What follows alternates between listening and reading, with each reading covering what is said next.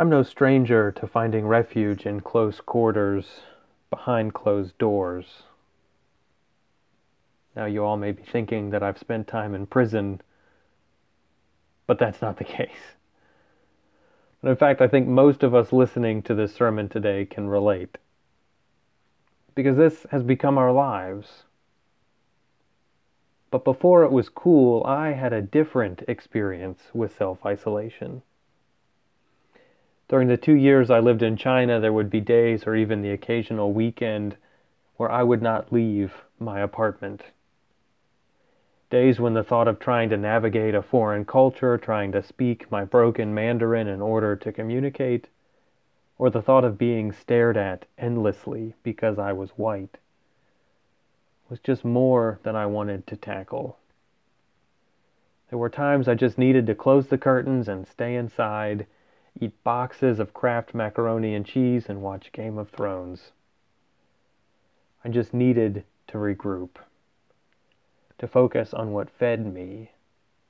No, I'm not talking about the junk food and TV there. You know, I would eventually come out of my apartment feeling renewed and ready to get back out in that foreign world that I had come to call my home. So, as I was reading the gospel passage for today, I had a feeling come over me that was familiar. I had been there before. Now, many of us can relate now. The world I was living in in China was not one I was readily familiar with. The world we find ourselves in now is one we do not recognize either. Although at the start of week six in isolation, we know the landscape. The disciples gathered in that room didn't know what was to come next. Despite all that Jesus had told them and prepared them for, they did not know what to expect. The world they found themselves in suddenly, they no longer recognized. Today we find them locked in a room for their own safety. They are afraid, they are anxious, maybe they're even bored. But I think they're also concerned for another reason. What if Jesus was right? What if Jesus was right all along? Mary Magdalene had already seen Jesus what does that mean? What does that mean for us? I don't think they were thinking, what does it mean moving forward? I think they might have been thinking, what does it mean right now, in this moment, behind these closed doors?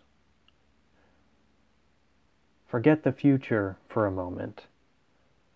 What does it mean today? Say that because there is a lot of future gazing at the moment. And understandably so. We don't want to live like this much longer. We don't want to keep going like this. But we also don't want to worry about getting sick, and we don't want to worry about our loved ones either. So it is good to look ahead. It is good to look towards the future. These acts are the basis for hope. But often there is hope in the present. Often there is hope right where we find ourselves. This is a slight tangent, but I'm reminded of Jeremiah chapter 29, where God tells the exiled people of Israel to build houses and to plant gardens in Babylon. The message being that Babylon is not forever. You will return home. But in the meantime, find life where you are. So today, let's stay here. Let's not talk about the future impacts this pandemic is going to have on our lives. Let's not talk about all the opportunities being presented to us in this time. And let's certainly, let's certainly avoid discussion of the levels of injustice in our education, healthcare, unemployment, and justice systems that are being exposed by this crisis. Those are real issues that will need to be addressed as we come out of this. But today, today, I think we need to stay right here. There is hope here, and there is life right here among us. The disciples locked in that room discovered this truth. Locked in that room, they had that hope come to them.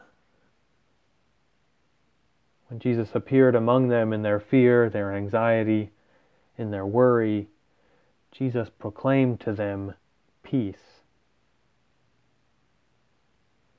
Immediately after that, they rejoice. Now, they don't rejoice upon first seeing him.